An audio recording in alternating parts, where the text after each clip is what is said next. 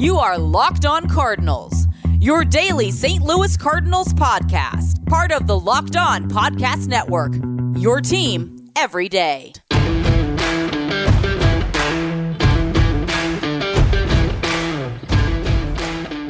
Hello and welcome to the Locked On Cardinals podcast, part of the Locked On Podcast Network. My name is Lucas Smith, St. Louis Cardinals mega fan. Today is Wednesday, November the 11th, Veterans Day. Happy Veterans Day to everybody, and thank you to all of our veterans, current, past, and future veterans for all the service that you do to this country and protecting us and keeping us safe. So happy Veterans Day. If you know a veteran today, thank them for their hard work and sacrifice and dedication to this country. And happy Veterans Day to all the, I don't know if I have any veterans, but happy Veterans Day to all my veterans that are listeners, and again, any family friends or anything that you guys know, family members. Be sure to wish them Happy Veterans Day and say thank you. So today's episode is on Wednesday, and it's going to be brought to you today by BuiltBar.com. Go to BuiltBar.com and use promo code LOCKEDON, and you'll get 20% off your next order. Yesterday, the AL Manager of the Year Award, AL and NL, the Managers of the Year Award were announced. Grammar's hard. And then it was Don Mattingly of the NL and Kevin Cash of the American League. And it was just fascinating that Mike Shildt didn't get any votes. He did get 10 points, though. He got 6th in the Rookie of the Year. It goes my vote. Charlie Montoyo for the Blue Jays got 3rd in the American League with 2 first-place votes for a total of 47 points. But Don Mattingly was... They both won it pretty handily. Mattingly 124 points, Cash 126 points. So I will give my my breakdown and thoughts on that. Two Florida boys, or two Florida teams anyways, taking home that award. But what I want to start today with the Tony La Russa news. If you guys didn't see, it came out. I think it was Monday. It came out that he was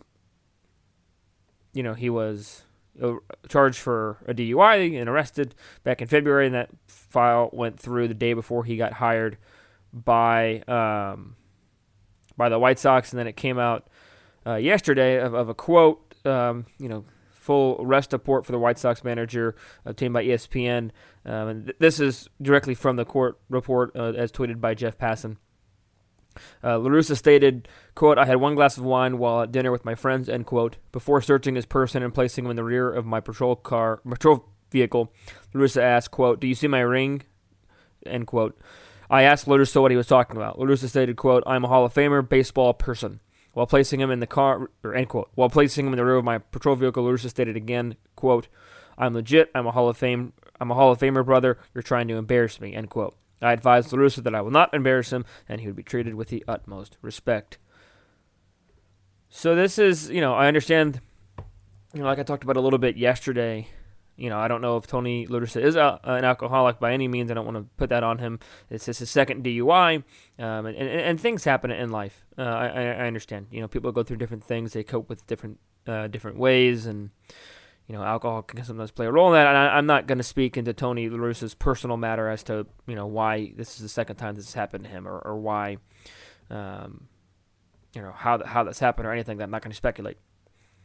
But this just gives the White Sox fans, and really the national media, who already had a negative opinion of this hire, it gives them more fuel to the fire of saying that the White Sox hired this guy with 2 DUIs on his record, and I know not everybody that gets hired is a perfect person. No one that gets hired, but to any job ever, is a perfect person. But to ignore 2 DUIs, or one that we all knew about back in 2007 with St. Louis, and another that was ignored by the team. I mean, as of this recording, late Tuesday night, early Wednesday morning, there has been no response by the White Sox other than I think they admitted that they knew about it, they were aware of it. They either ignored it, they talked to Tony about it, or something. I don't know what they did, but it's just a very difficult situation to be in as an organization because, like I said, this hire was already not popular, and knowing that this guy who seemingly won't mesh well with your clubhouse, won't have a good culture coming into it. I know that there's been reports of him not reaching out to players at all.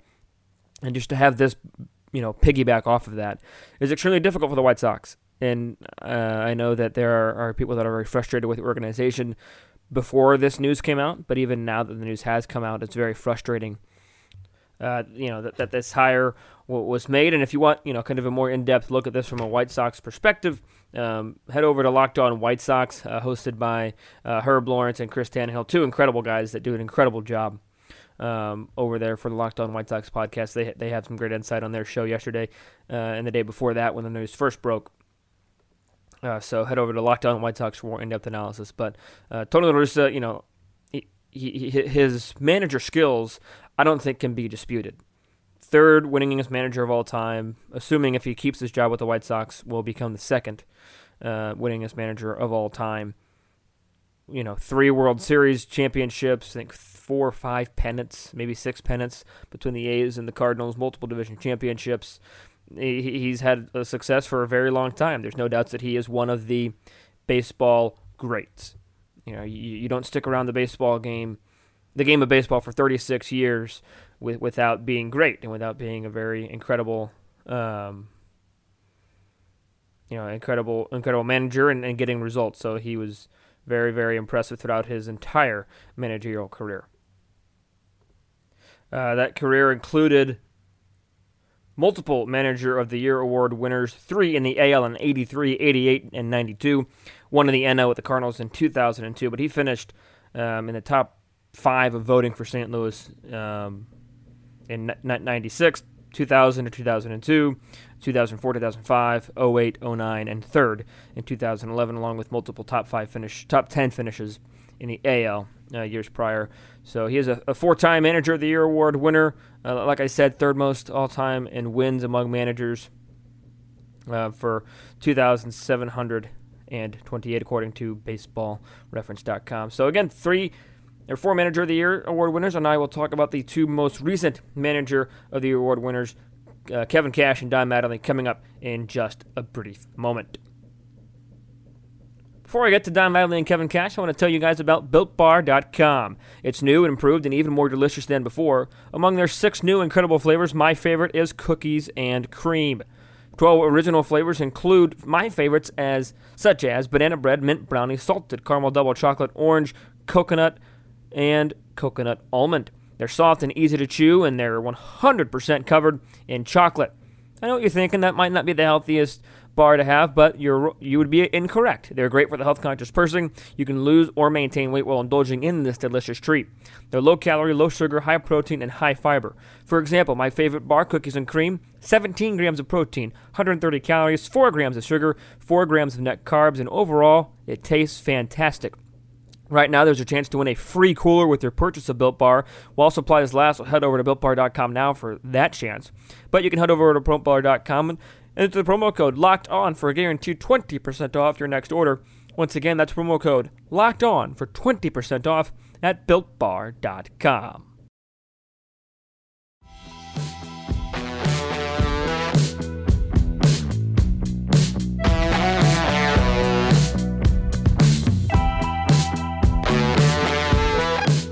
So tomorrow on the show, Thursday's episode, they are announcing the Cy Young Award winners. And if you missed my show previewing all the AL and NL, those came out, I think it was last Monday and Tuesday, maybe Tuesday, Wednesday, on the 4th and the 5th. I don't have a calendar in front of me, but I know it was the 4th and the 5th.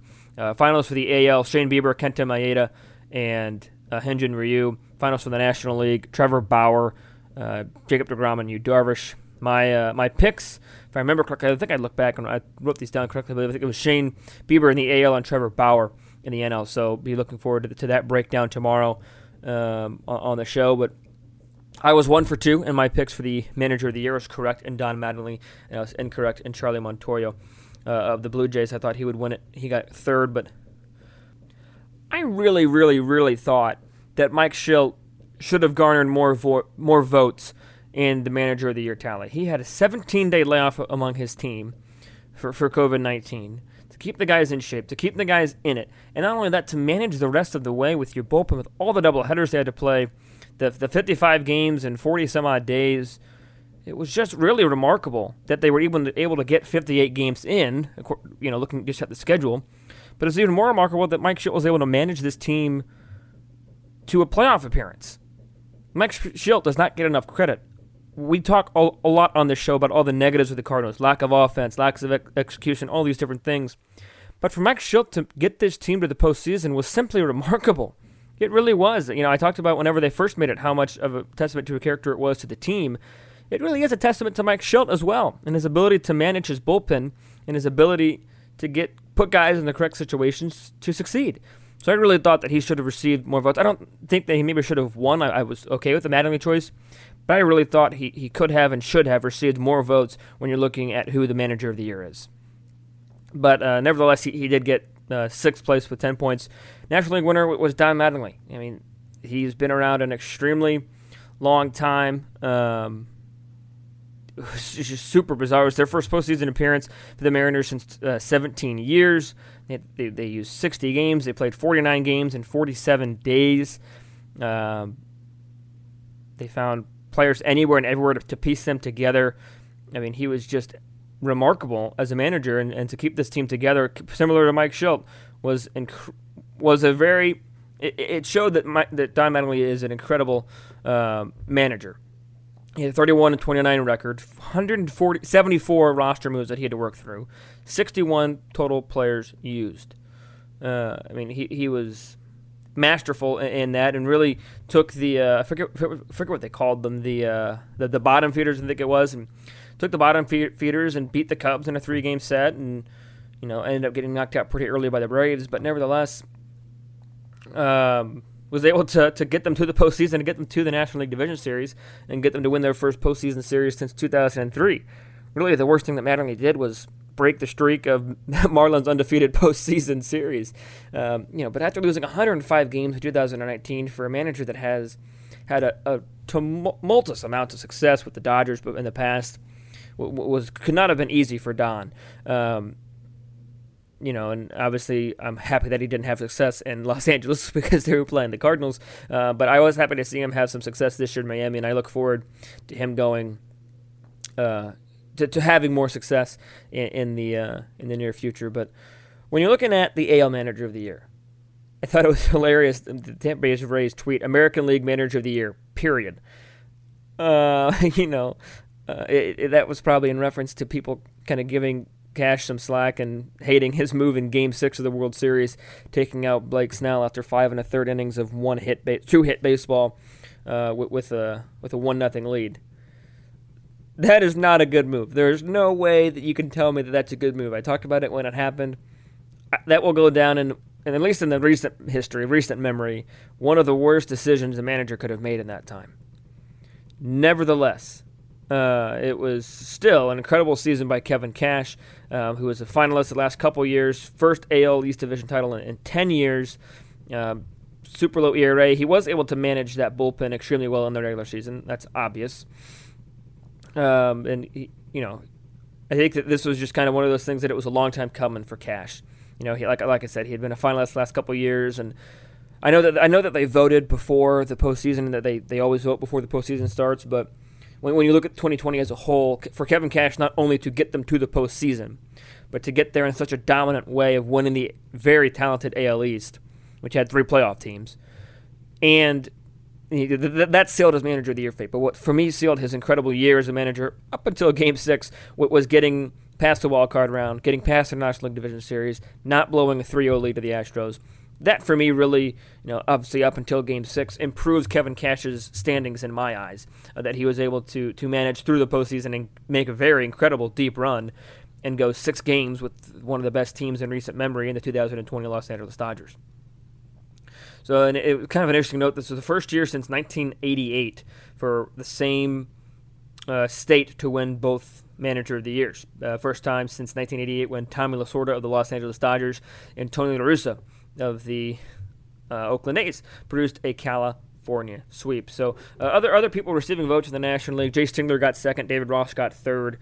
Brian Snitker Banners to the Braves got fourth. Roberts garnered some votes. I think his team was just so talented, so he doesn't have to do much, to be quite honest.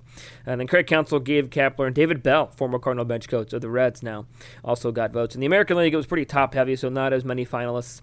Kevin Cash, Rick Renteria got second. Charlie Montoyo got third. Bob Melvin, Rocco Baldelli, and Dusty Baker all received votes as well. But the Florida guys got it done. Kevin Cash and Don Mattingly, I think these are two legit award winners right here. They were able to navigate through the weird season of 2020. Mattingly able to navigate an even weirder 2020, and Kevin Cash able to manage his Rays to a postseason berth and a deep postseason run. So both these guys well-deserved for the awards. Congratulations to Don Mattingly and Kevin Cash, and I think both these guys will have success for a number of years to come. But that is all I've got for you guys today on this Wednesday. Once again, happy Veterans Day to any veterans that might be listening to this. Be sure to, not just veterans, but anybody, be sure to like the show on Instagram and Twitter at LO_Cardinals. Be sure to subscribe to the show on your favorite podcast listening platform and leave a rating if it is possible on that platform. But until I talk to you guys tomorrow about the Cy Young Awards, stay safe, stay well, and have a great day. We'll be right back.